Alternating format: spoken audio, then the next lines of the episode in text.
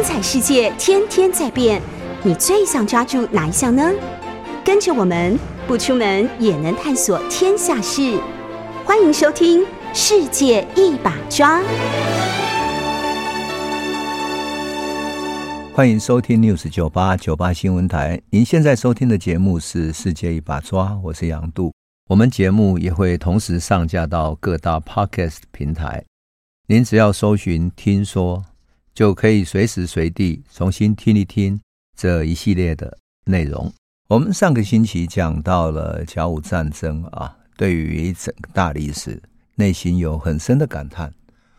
但其实我们在阅读历史的时候，是想要从历史里面学习到一个国家、一个社会怎么进行改革啊。它不应该只是学习皮毛，而应该学习到制度性的教育的，乃至于国民素质的改造。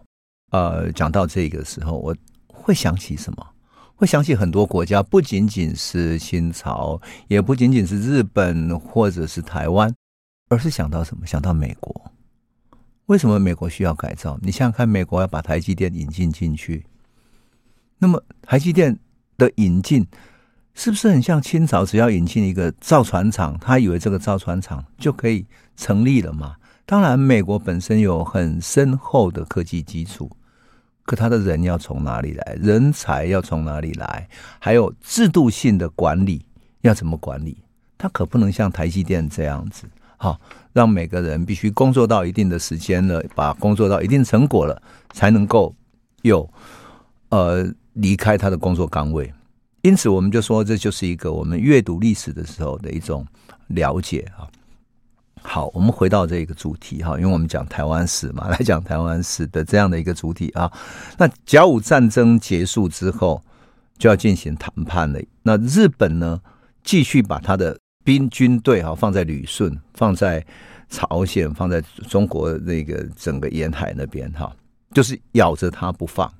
也就是你不把谈判谈定的话，那么我要继续进攻，我的军队继续留在你的大地上面继续作战，就是要强迫你谈判，而且用这样的方式来谈判的话，他可以得到更好的条件。所以从甲午海战大败。一直到乙未年马关条约的签订里面，哈，割让台湾澎湖，其实还有好几个月的时间，也就是在台湾跟澎湖还没有割让之前，这几个月的时间，其实就是一个协商哈，一个谈判的一个过程。那么日本在这段时期，他好像打打赢了战争，咬到猎物的一只大狼哈，一只大狼，他咬到猎物了，他撕咬着不放。而且呢，把那个猎物紧紧的咬在嘴巴里面，甚至于能够一口一口的吃得更大口，吃得越大越好。而中国是如此之大，因此他咬着绝对不放。那更重要的是，他没有没有闲着，他的目标打定主意什么？他真正要的是在亚洲崛起。更重要的，他想要学习欧美国家变成一个殖民帝国，他要跟欧美国家平起平坐。所以，他必须有一些基础来作为他未来扩张的一个基地。所以在马关条约的谈判里面，他要求清朝给他巨额的赔偿之外，并且要求清廷放弃什么？放弃作为朝鲜的宗主国，宗主国。而且呢，日本这个时候打完了甲午战争之后，把辽东半岛占领了，他要清廷割让辽东半岛跟台湾澎湖。他咬定了这几个地方，那么割让了辽东半岛之后，不就是意味着中国大陆的整大片的土地开发出一半出来，成为他未来进攻中国的一个管道了嘛？辽东半岛刚好几个岛屿嘛，所以日本船就可以直接开进去，军队可以直接开进去了。那台湾澎湖呢？台湾澎湖可以到中国的南方，也就是从福建这边直接开开军队进去，中国大陆进行进攻了。台湾澎湖。其实，从十六、十七世纪，特别是十六世纪末丰臣秀吉时代，就一直被日本人视为是进攻中国的一个跳板，或者当时呢，他其实是当做跟明朝做贸易的一个跳板。所以，他的整个战略思考是很清楚的。但这些都只是谈判条件嘛，所以你还是要回到谈判桌上去谈判。啊，谈判就是实力。那清廷说真的，他战败了，辽东半岛又被人家占在手上，所以。根本没有什么谈判条件。一八九五年年初的时候，马关条约都还没有签哦，李鸿章也还没有去日本谈哦，就两边说要进行和谈，但是清廷决定派李鸿章，李鸿章都还没有出发去日本谈，日本军部就开始什么策划要进攻台湾的方案了，没有闲着。那整个方案的目标很明确，无论清廷同意不同意，你趁着你清廷战败的时候，战斗力薄弱。他硬攻也要把整个辽东半岛已经攻下来，还要把澎湖、台湾都拿下来。他认为只要拿下台湾、澎湖，彻底打垮清廷在南中国海，特别清廷有什么？有南洋舰队跟北洋舰队。他南中国海这边呢，他就可以把台湾、澎湖拿下来。南中国海他就有军事力量可以扩张了，他可以控制福建海域，然后制霸中南中国海。坦白讲。这个时候，英国、法国也都看到日本的企图了。可是，拿台湾有这么容易吗？事实上，英国跟法国，我们上次讲过嘛，哈，在鸦片战争的时候，英国想要攻台湾，法国也在清法战争想要攻台湾，都没有拿下来啊。那日本是聪明人啊，他怎么办呢？他不是直接来攻打台湾，他绕到了台湾的南方的海面，直接去攻打澎湖，然后。把澎湖攻下来当据点以后，他攻打南台湾就容易多了。所以，一八九五年一月的时候，日本就开始筹划要进攻澎湖。他们组织了海军陆战队，哈，就海陆军的混成连队，并且呢，随队啊，他这次准备非常齐全。因为我们都记得牡丹社事件的时候，日本派了三千六百多个人去攻打牡丹社，最后。有将近三千人都死于热带瘟疫，就是热带病把他们弄死了。所以他随船派出随队的一条医护船，专门做做医护的。三月十五号的时候，日本这个筹划完成了，以松岛旗舰为首的什么哈？日本南方派遣舰队从佐世保的军港出发。那与此同时，哈，澎湖的守军也知道了。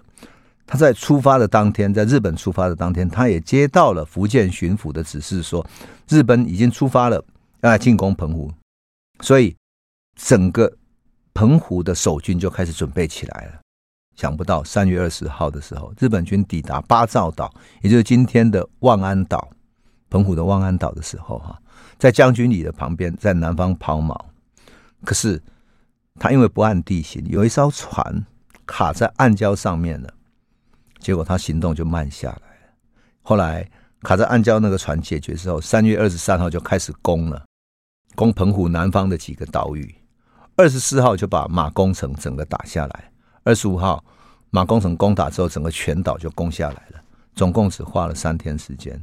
说真的，澎湖是一个很不好守的地方，很容易攻，就是易攻难守，因为它有太多分散的岛屿，而这些岛屿又没有办法有完整的补给，所以澎湖很容易就被占领了。那原来清廷说真的派在那里的守军哈，也有六千多个人呢，可是六千多个人都不堪一击，器械设备、枪炮弹药都比别人不如，比别人的船还不如，你要怎么打仗呢？那么。三月二十四号，就是日本正在攻打马公城的那一天，在日本谈判的李鸿章也出事了。出了什么事？他三月二十四号，李鸿章坐着轿子要往春帆楼。春帆楼我们现在都很熟悉哈，在台湾，特别是有许多台湾的嗯政治人物都去春帆楼参观过，因为那是签订马关条约的地方啊，是一个历史的一个重要的地标哈。包括像比如说啊，吕秀莲啊等等这些人都去参观过春帆楼，然后拍照 留下纪念啊，还有一个历史记忆的所在。那么李鸿章就是要去春帆楼跟日本的全权代表伊藤博文来谈判。想不到他到达的时候啊，碰到一名极右派的刺客，叫小山六之助的。突然从街道边围观的人群里面冲了出来，啊，近距离对着李鸿章开枪，结果击中他的左边的脸，左边的脸，他一身鲜血，当场就昏倒了。现场大乱，行人全部到处逃窜，因为凶手会开枪，这种在日本已经属于很稀有的这种武器嘛。那杀手就趁乱躲入路旁的一个店铺里面去，不久他被捕了。然后医生马上帮李鸿章进行急救，还好那个子弹没有击中要害，好，没有击中要害。可李鸿章其实去日本谈判的时候，他是很小心的。为什么？整个谈判团体很怕被日本下毒，也很怕在那里遭遇不测，所以他带着厨师，带着各种食物，带着各式各样的这种准备的啊安全的一些一些东西进去的。他希望能够自我保护，但是坦白讲，你到了日本，你能够做什么样的保护都是有限的哈。你又不是美国总统，嗯，现在拜登要去哪一个国家出访的时候，全部他们自己的车队都进去。连总统的那个安全的坐车都是用他自己的坐车，那可不是用其他国家的。乃至于就有人就说嘛，一个总统到达，比如说普丁到达什么地方之后，为了怕他的身体任何机密外泄，那些尿全部都要带走，免得被人拿去检测他身体是否有什么病。当然，李鸿章那个时期还不到这样子，但是他终究是很小心，所以他整条船上带了许多啊随扈了。谈判的代表等等，当然我们上次也讲过，他还有精通外文、精通国际法的这几个留美的学生啊，早期的留学生，他也跟他去了哈，这作为他的助理一起随行的。可惜的就是这些准备呢都没有能够派上用场，只能够给他一些协助了哈。那但是呢，这场刺杀呢，整个就打乱了清朝跟日本之间的谈判了。因为一个谈判代表到达你的国家去了，结果你居然有刺客去刺杀到他，你没有保护到他的安全，还被刺杀，那么国际舆论当然就会指责说，你日本是要刻意去刺杀他吗？去吓他吗？或者你在干什么事情呢？你这违反国际的外交原则了。所以日方的这个伊藤博文哈，他就开始觉得说，哎呀，国际舆论对他不利了，他也很怕李鸿章利用国际舆论。就回到清朝去，然后两边谈判冻结之后，恐怕俄国啊、奥地利啊、德国、英国、美国、法国等等的，他们就会介入，然后强行进行调解。那么这一干涉就麻烦了。为什么？因为辽东半岛可是很多国家的一些外交使领馆的所在，那里是一个商务的中心，是一个北方的一个贸易港。所以，如果他们进行调解的话，他想要占有辽东半岛，这是就不可能了。也就是日本原来的条件，想要清廷割让辽东半岛跟台湾澎湖嘛，嗯，所以日本就有点担心。那伊藤博文就跟李鸿章讲说：“好，那么我们现在就赶快进行谈判。日本愿意在辽东的那个战场哈，马上停战啊。那么停战之后，我们就赶快进行谈判了。当然，后续的谈判其实进行的也相当艰难哈。那。”在谈判中，日本要求割让辽东半岛跟台澎金马的时候，李鸿章当然是反对。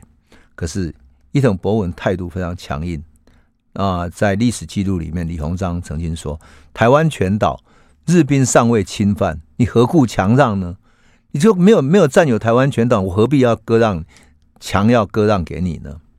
伊藤博文说：“这个是彼此约定商量的事情，你要商让之事。”不论兵力到否，你只要商定了，你就是让了，这样就割让了。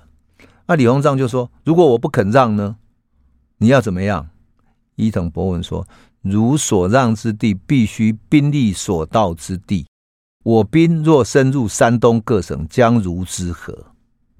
就是说，你如果要让的地方就是兵力所到的地方，那我如果把兵派到山东各省，你是不是要割让山东各省？这个真的就是一个强者的逻辑，就是。好，你不不让那个地方，我继续攻打你其他地方，攻到你完全不行为止。强者的逻辑。还有一段对话是这样的：李鸿章说：“哈，他希望赔款能够降低一点。好，他要求说赔款要再减五千万，台湾绝对不能让出去，台湾不能相让。可是呢，伊藤博文说：好，那么如果你不让台湾的话，我就马上派兵到台湾去。”李鸿章说：“你所在，你要你要我赔偿的所在太狠了。就说你虽然想要跟你和谈，但是不没有诚意嘛，哈。李鸿章说：“我说话甚直，我讲话很直哈。台湾不易取，台湾不容易取。法国前次攻打，尚未得手。海浪涌大，台民强悍。李鸿章也很了解，海浪那么大，而且台湾民众是很强悍的。你不要以为你轻易就可以拿下来的。可是伊藤博文并不这么认为。他说什么呢？他说：我水师兵勇哈，不论何苦，皆愿承受。去年北地奇冷。”就是北方很冷，人皆以日兵不能吃苦，乃一冬以来我兵未见吃亏，次处得手。为什么？因为他在讲的是什么？讲的是日本在东北，在东北所发动的各种战争，特别是在韩国所发动的各种战争的，处处得手。然后李鸿章又说，台地就台湾这个地方啊，瘴气很大。因为他知道日本在牡丹社事件吃过苦头嘛，哈，从前日兵在台伤亡甚多，所以台民大概吸食鸦片烟以避瘴气。然后伊藤博文说：“我看日后拒台必禁鸦片。”到伊藤博文这样说鬼，说他根本没有禁鸦片，他鸦片变成一种特许，给一些呃服从服从到日本人的一些人啊，一些台湾人，然后去当做他的特许。啊，取得特殊利益啊，这个就是，比如说辜显荣就是其中的一个哈。但是说白了哈，说真的，日本人认为是对台湾他是怎么样？他说认为我就是要兵临城下，你认不认都要拿下来。换言之，日本已经把澎湖攻下来，而澎湖呢？澎湖是什么？澎湖是连接台湾跟大陆之间中间很重要的一个。过站，也就是一个补给站。那么，如果澎湖拿下来，就可以从澎湖切断了大陆，就特别是清廷对于台湾的呃部队的补给或者部队的协助。换言之，你毫无办法，我把澎湖攻下来了。所以，李鸿章在春帆楼被刺杀的那一天，也就是日本兵攻下澎湖马公的那一天，你就可以想见，日本是两边出兵的。因此。最后，李鸿章也没办法，在四月十七号啊，他签订了《马关条约》，主要是什么呢？他确认朝鲜独立，就是清廷对于朝鲜不再有宗主国的权利啊。那么清朝呢，要向日本赔偿军费啊，库银多少？二万万两，二万万两就两兆了。你想想看，这么多的钱，有时候你看到这个，都觉得说。啊！你赔这么多钱，你早知道，你为什么不早一点拿这个钱去买军舰呢？去预定军舰，好好作战，好好训练军队，多么可惜！结果打败了，去赔这个钱，何苦呢？我有时候，当然，我们这是后代的人去看历史，难免会这样感叹了啊，难免会这样感叹。可是我们不就是为了要从历史里面得到一种教训吗？当你战败之后，再去赔偿，再去毫无。尊严的屈膝，然后屈服在敌人的的脚下，这样那已经没有谈判的余地了哈。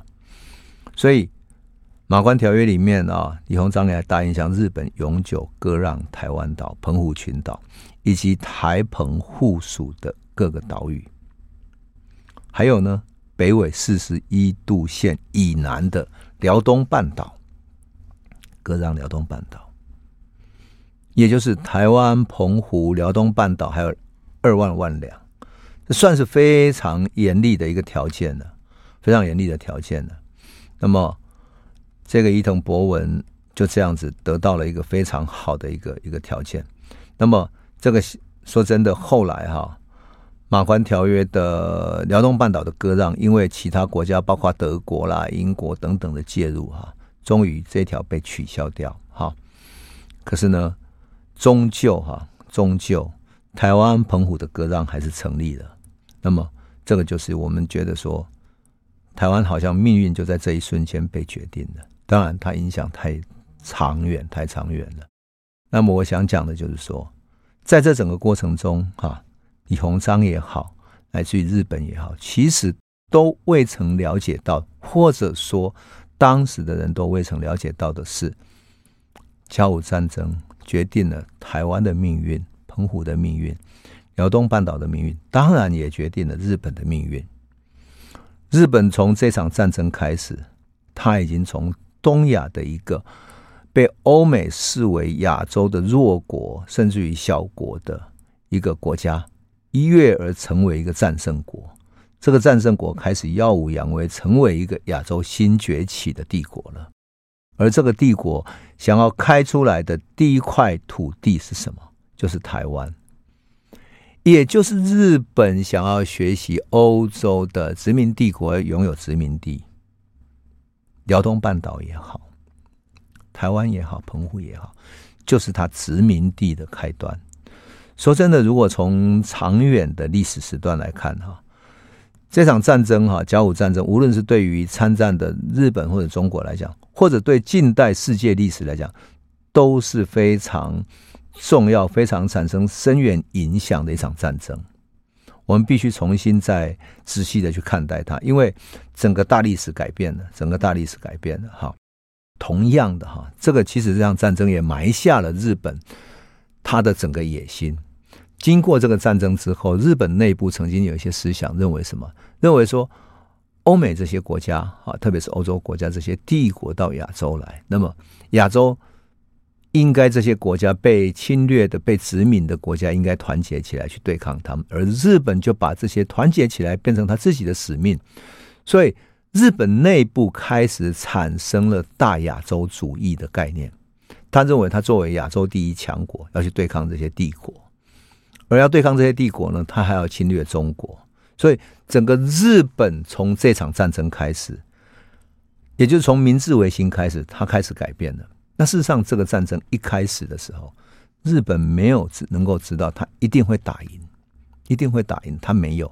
所以有人就说，日本这一场战争，甲午战争是赌上国运的一战，特别是清廷也有很也跟欧美买了很强大的舰队。可是他就赌上这一战，那这一战的结果当然产生了不同的历史的影响哈，那走向历史的两端。我们站在二十一世纪回看的时候，不免感慨说，其实这场战争也决定了整个二十世纪东亚的走向。好，那我们先休息一下，回头再来继续谈一谈啊，这场战争以及嗯整个东亚后来的发展。欢迎回到九八新闻台《世界一把抓》，我是杨度。我想李鸿章割让台湾之后，台湾后来的历史发展是自成一个段落哈啊，开始反抗，然后日本开始武装的镇压等等，它应该是一个完整的段落。我们等下一个呃节目啊再来讲。我们这一个这一集里面，我想要把甲午战争乃至于马关条约的整个大历史的影响好好讲一下。为什么我们很容易以为它只是一场战争，只影响到台湾嘛？但是我们没有注意到，它整个影响了东亚的大历史，也影响了世界史。因为日本就从这场战争开始，它走向完全不同的道路了哈。从长远历史时段来看的话了哈，呃，甲午战争打完了之后，日本开始取得胜利了。那日本这一方呢，因为战胜嘛，他取得清廷两万万两白银的赔偿，他迅速增强他的国力，把这些白银变成他武装自己的资本，他一跃而成为什么？可以跟西方老牌的列强国家，他的实力就可以比跟人家比肩而坐的。那么他变成亚洲新兴强国了，而且更重要的是，甲午战争里面，日本采取了孤注一掷的。日本当时的军方曾经讲说，我们要用国运相赌，就是用我们的国运跟他赌下去了，以小博大。你想想看，清朝是那么大，而日本的国土又那么小，他敢这样发动这场战争？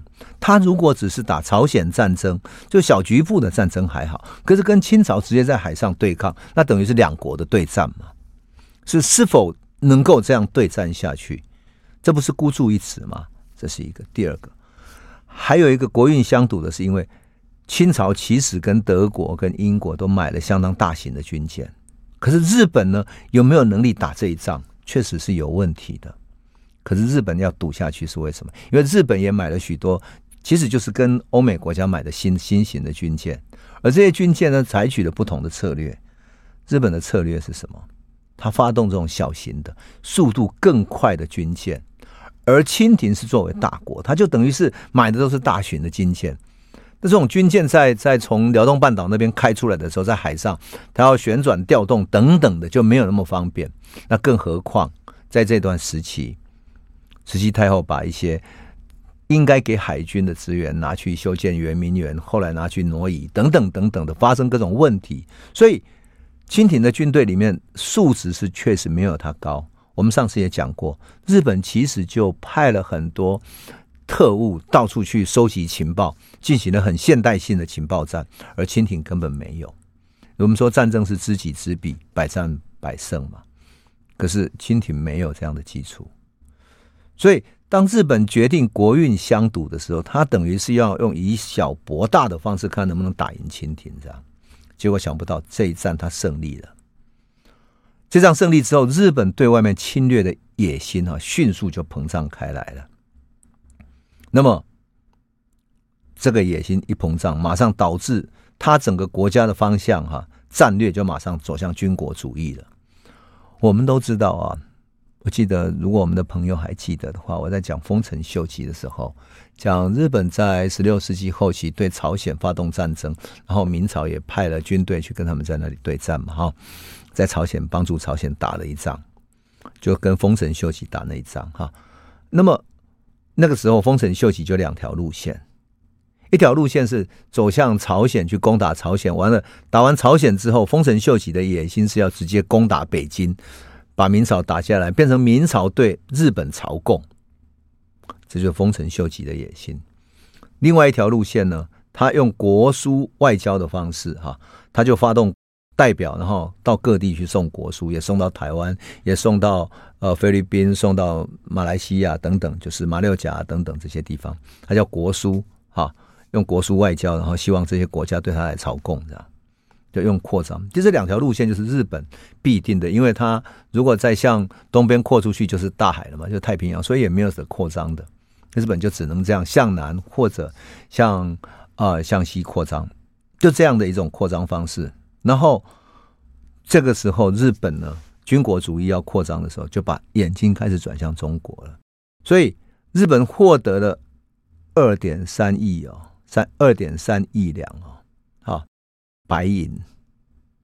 他拿着这个战争的赔款，用来扩张军备，发展陆军、海军跟重工业。同时，他的军部的势力迅速扩张了，整个国民的心态哈，他就更加迷信武力了。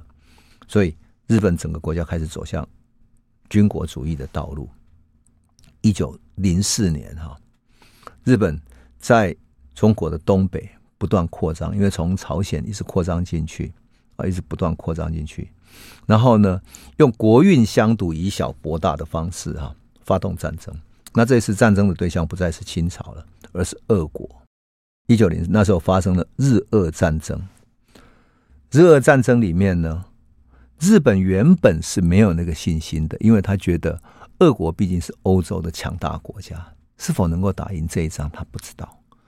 可是因为有甲午战争胜利的这个经验，所以他们觉得那就国运相赌，以小博大，再赌一次啊！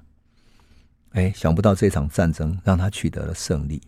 当然，这场战争哈，呃，也是一场很惨烈的战争。日本有一部电影叫《二零三高地》。《二零三高地》这部电影呢，呃，描述一个日本的小学老师哈，他在学校里面，在小学里面教书的时候，曾经在黑板上写下什么“托尔斯泰美丽的灵魂”。他觉得托尔斯泰那样好的文学作品，写下《战争与和平》啊，那样的一个伟大的作家是那么美丽的灵魂，因此他对俄罗斯充满感情，充满感情。那么。对他文学里面的人民也充满感情，可是，在日俄战争的时候，他被征调到军队去，要上东北去战争了。结果，这个老师在战场上，我记得印象很深刻，是有一幕啊，这个脸色有点苍白，像一个书生，像一个文化青年、文学青年的这样一个老师哈。在战场上打得非常惨烈，然后整个原来人道主义的理想，对人世间充满悲悯的情怀完全消失了。他变成一个一个战士，所以他的整个灵魂、整个人就改变了，变成空茫茫的一个眼神空茫的、只会厮杀的一个战士。打呀打，结果打有一次两边短兵相接，炮战过后之后，两边的士兵开始冲杀，结果这个日本的士兵啊，这个老师的士兵冲到一个沙坑里面去，因为他要躲避炮弹，冲到一个沙坑里面冲下去之后，他突然看到里面是一个俄国的士兵，两个人相对，然后他拿起来刀子刺向对方的肚子，对方的肚子开始流血，然后已经没有抵抗力了。可是他不晓得怎么办了，他不晓得怎么办。他对方突然跟他讲起说，他用俄文跟他讲，他突然想起说，他曾经阅读过托尔斯泰种种，才听到那个俄文的语言，才终于很贴近的看到这个俄国人的脸，这个俄国人的脸，所以他也愣住了。他曾经以为的托尔斯泰笔下的那些美丽的灵魂，如如今在他的面前。活生生的一个人在这里，然后跟他讲着俄语，讲着他熟悉的托尔斯泰的语言，他认为是那么美丽的语言，他不晓得怎么办了。然后那个俄国士兵有点像在在跟他求告求饶的，可是他没有办法。最后那个士兵流血过多就死掉了嘛。然后他有点舍不得，然后从他的那个口袋里面。看掉落一个东西，是一一一张他跟妻子新婚的照片啊。后来当然，这个《二零三高地》这一部电影在日本被视为是说是一部反战的电影，啊，也有人认为说它是一部对战争的反省的电影。那我相信日本有那么一段时期，在二战之后有那么一段时期是啊，对于战争充满反省的哈，充满反省的。啊、这部电影《二零三高地》就很鲜明的讲日本军国主义抬头的时候所发动的各种战争对日本民间的影响。可是日本在这个时期已经军国主义抬头，已经停不下来了，所以他就变成想要什么？想要发动对中国东南亚各种侵略的战争，他要称霸亚洲。在称霸亚洲的同时，他不会说他要作为殖民帝国要称霸亚洲。他反而学到什么？学到欧洲白人那种白种人的负担一样。他认为他要到亚洲去拯救被欧洲白种人殖民的这些殖民地下的悲惨的人民，悲惨的亚洲人。他反而要用大亚洲主义的方式说，亚洲是亚洲人的亚洲，所以他要帮助他们。所以日本，我就说，日本在这段时期有一种很矛盾的一种心态，一边是呃不断发动侵略，可是这个侵略的背后又叫大亚洲主义。可这个大亚洲主义背后还有一种人道主义，是对弱小者的援助。所以日本有一些呃人，包括民间的人士，会帮助孙中山的革命，帮助印度的那个圣雄甘地的革命。也有这样的的的勇士，有这样的的一些啊、日本的一些英雄们在亚洲，他觉得他要有大亚洲主义的人道情怀，去帮助这些国家，因此他充满了矛盾，充满了矛盾。我有时候在想说，回到东亚这段历史去看的话，我们好像应该看到背后更复杂的人性、更复杂的民主的发展，而不仅仅是从战争的成败来看，因为。放长了历史时段来看，我们在这里面会看到更多人的人性和人的情感、人的思想、人的理想等等的。好，我们休息一下，回头再来说。欢迎回到九八新闻台《世界一把抓》，我是杨渡。我们节目也会同时上架到各大 Podcast 平台，您只要搜寻“听说”，就可以随时随地重新听一听这一系列的内容。我们刚刚讲到了甲午战争使得日本走向军国主义越走越远啊，那么特别是他对于清朝对于中国的野心未曾停止下来，所以有一个叫小川佑次的人啊，他为了了解中国的各种形势，两次前往中国做调查，那么他具体的把调查报告献给天皇。建议什么？建议采取具体的进攻方略、理由和方法。那么，在这整个报告里面，很重要的是什么？讲两边的形势，讲两边的形势哈。那么，在比我形势的这个他的报告里面，他说，小川又次认为说哈，为了维护日本独立、伸张日本国威，则不可不分割清国，使之成为数个小邦国。啊，我要特别讲说要分割清国，为什么？因为事实上，日本对于清国一直有一个顾忌。我曾经到日本长崎去做访问的时候，那么长崎有一个很资深的，他们家族里大概在长崎住了两百多年的一个呃华侨哈，他谈到说，清朝时期日本人是非常恐惧清朝的，为什么？因为他们是骑马的民族。我就问他说，为什么日本特别恐惧骑马？他说，因为日本第一次碰到来自于中国的攻打，就是元朝的时候。因此，他看到清朝这个骑马民族上台统治中国之后，他就很害怕。因此，对于清朝，他不敢轻易动手。想不到甲午战争，他动手了之后，居然打赢了。这个就是他们整个观念改变的。但是，他们也知道，以日本的实力要把整个中国吞下来，统治他是不可能的。所以怎么办呢？他提出一个战略。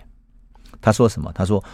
不可不分割清国，使之成为数个小邦国。也就是清朝虽然是一个大国，但是慢慢在衰败。可是他认为说，至少还要在二十年啊，才能够达成再兴之志。就清朝至少要能够再复兴的话，至少二十年才能够复兴起来。也就是当时光绪啊等等许多呃中国的有志之士，乃至于我们讲过留学生啊等等的，都希望能够中兴。整个清廷，整个中国，但是日本认为说，这至少还要需要二十年。日本应该怎么办？应该趁彼尚幼稚，就趁着中国还幼稚的时候，整个现代化的过程还在幼稚的阶段，还没有变成一个强大的国家。趁彼上幼是，断其四肢，伤其身体，使之不能活动。那么，如何使之不能活动呢？他说。清朝虽然军队人数众多，但是战斗力低下，再加上英德两国都采取进攻之策，成为强国。也就是英国跟德国都是因为对其他国家采取进攻的战略，才变成强国的。那么，在这个豺狼世界里面，日本如果采取宽厚仁德的政策，这不是良策。所以。他认为说，就是要变成一只豺狼，跟世界上这些豺狼一起作战、征战，他才能够变成强国。那么，在作战计划里面呢，他认为最理想的作战计划是什么？就是用日本的海军击败清朝的海军，然后呢，攻打之后，从海边然后攻打进入北京，然后擒获清国皇帝。并且在清国各个重要城市进行军事占领，成为持久的态势。有没有很鲜明的讲出了？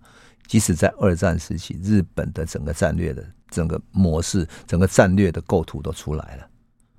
那么，在这个他的善后篇里面，这个报告的善后篇里面，他提出什么？他提出说，在西方的势力介入以前。因为当时中国可不是只有你日本感兴趣，还有什么？还有英法德国等等等等这些国家，在西方势力介入以前，要把中国中部的重要地区成为日本的版图，让清朝呢在第二个哈，在清政府呢，清朝的政府回到东三省，因为满族嘛，原来是从东三省出来的，从东北出来的。那么明朝的后代。事实上，明朝就是呃南方的中国一直有一个反清复明的一个传统，因为明朝终究是从南京出发的，所以这特别是我们都知道朱元璋啊，他们都从南京出发了。明朝的国都也曾经在南京嘛，那国民政府后来当然也设在南京，你就可以想见，就是说呃国民党啦、国民政府他们是从南方的政权出发的，你就可以想见。好。日本的构图说，明朝的后裔在长江以南以及长江至黄河之间建立一个王国，建立一个王国。好，西藏和青海归达赖喇嘛统治，然后蒙古以酋长为故各部落之首。蒙古另外建立一个以酋长为各部落之首的一个一个帝国，一个一个一个区域了哈。那么，旅顺半岛、山东登州府、浙江舟山群岛、澎湖群岛、台湾全岛、扬子江沿岸左右、扬子江沿岸左右十里的地方划入日本版图。然后以此形成有利于日本的态势。你注意看了哈，你注意看，我要再重复一次啊。他说呢，在他的构图里面呢哈，然后清政府哈回到东三省，这是一个；明朝这边呢，在长江以南这一带啊，西藏、青海呢，达赖喇嘛统治，蒙古单独成一个，旅顺半岛、山东等等等等，这个归日本。然后呢，中部各地区呢，就变成很多地区就划成日本版图。你有没有想到一个很熟悉的概念？日本曾经提出中国会变成七块论，李登辉也提出这个七块论，对不对？就是把中国分成七块之后，分裂之后就可以统治了。你有没有发现，日本在二战时期对中国的攻占之后，是不是也依据这种版图慢慢在区块在划分？汪精卫政权在南京这边。对不对？华中地区，然后在在南京这一边啊，东三省那边就伪满洲，有有溥仪，有有继续有满清人在那边统治，是不是这样？然后蒋介石最后被打到后来退退到那个嗯重庆那边去了，重庆那边去了。当然蒙古那边他还没有去处理，西藏、青海也还不归他们处理，他还没有能力处理到那么遥远。可是有没有觉得非常熟悉？日本的这个战略是如此之熟悉。而它的构图居然居然在甲午战争以后就产生了，而它的影响多长远呢？长远到李登辉执政时期，还曾经提出过七块论，认为说中国要平安的话，最好分成七块，然后各地区自治，然后自己统治自己，不要成为一个大的帝国，然后这个世界就会和平。这不就是呼应了日本当年这个人对日本想要侵略中国时候的概念吗？这个就是这样子，所以日本对于中国的态度也会影响了后来对于呃中国革命的支持。比如说，日本政府也支持孙中山的革命，为什么？因为他们曾经在内部的报告里面认为说，孙中山是属于中国南方的人，所以等于是反清复明这一块的，那才会在中国南方建立政权，因此就支持孙中山的革命，把清朝搞垮。可是他们很有意思啊。曾经在大亚洲主义的几份报告里面，我曾经看过这样的文章说，让孙中山在管理中国南方，革命成功之后，南方各省他们自己形成一个区块，形成一个区块，那么清廷就要赶回那个东三省去了。你们觉得就是如此之熟悉的？那也就是包括了对于革命的支持，乃至于对中国的改造等等，其实日本背后都有一个一套思路在在进行着。无论是有形的或者无形的，都在都在进行着啊。当然，有时候想想，日本在甲午战争里面，乃至于他后来所形成的军国主义，哈，能够变成一个国民共同的思想，那真是非常特别的。我有时候在想说，一个国家啊，哎呀，如果说国民乃至于全国能够有变成一个共同的意志力，该多好。那当然，那个需要一个更好的教育啊，更好的文化的啊积累等等的。可是我忍不住想说，清朝和日本最大的对比，就是在我们说做明治维新的对比。那么甲午战争就是一个在维新运动向西化、向现代化走的过程中的一道分水岭啊。那么老百姓在这中间起到什么作用呢？老百姓能够起到什么作用呢？有人当然说了啊，日本走的是跟嗯清朝完全不同的西化的道路哈。那么他后来建立起来一个现现代意义上的一个国家啊，有现代意义上的国家。可是清朝呢，没有建立起一个现代意义的国家，甚至于呃，在清朝的民间整个像一盘散沙一样，这个就是中国失败的原因。也就是文化的积累没有变成一个民族国家的共识，一个共同的动力，这可惜的所在啊。好，我们想今天就先讲到这里，我们接下来会慢慢讲到台湾的后来日本怎么到台湾来，以及唐景松啊等等的反抗哈。那我觉得很有意思的就是说，我们在看到台湾史的时候，好像。台湾命运的影响，最终都还是跟中国大历史连接在一起，来自于跟东亚大历史结合在一起的。那我希望说，我们的朋友在嗯听我的节目的时候，哈，有时候也可以放宽自己的历史视野。不要只是放在台湾史的范畴，而是放在东亚史，乃至于放在东亚史里面，看到人类文明在这个演变的过程中，怎么去学习，怎么去改造，怎么去进步的哈。我想这就是我能够提供给我们朋友的一点嗯小小的心得吧。我们互相共勉。好，今天就先讲到这里了，谢谢。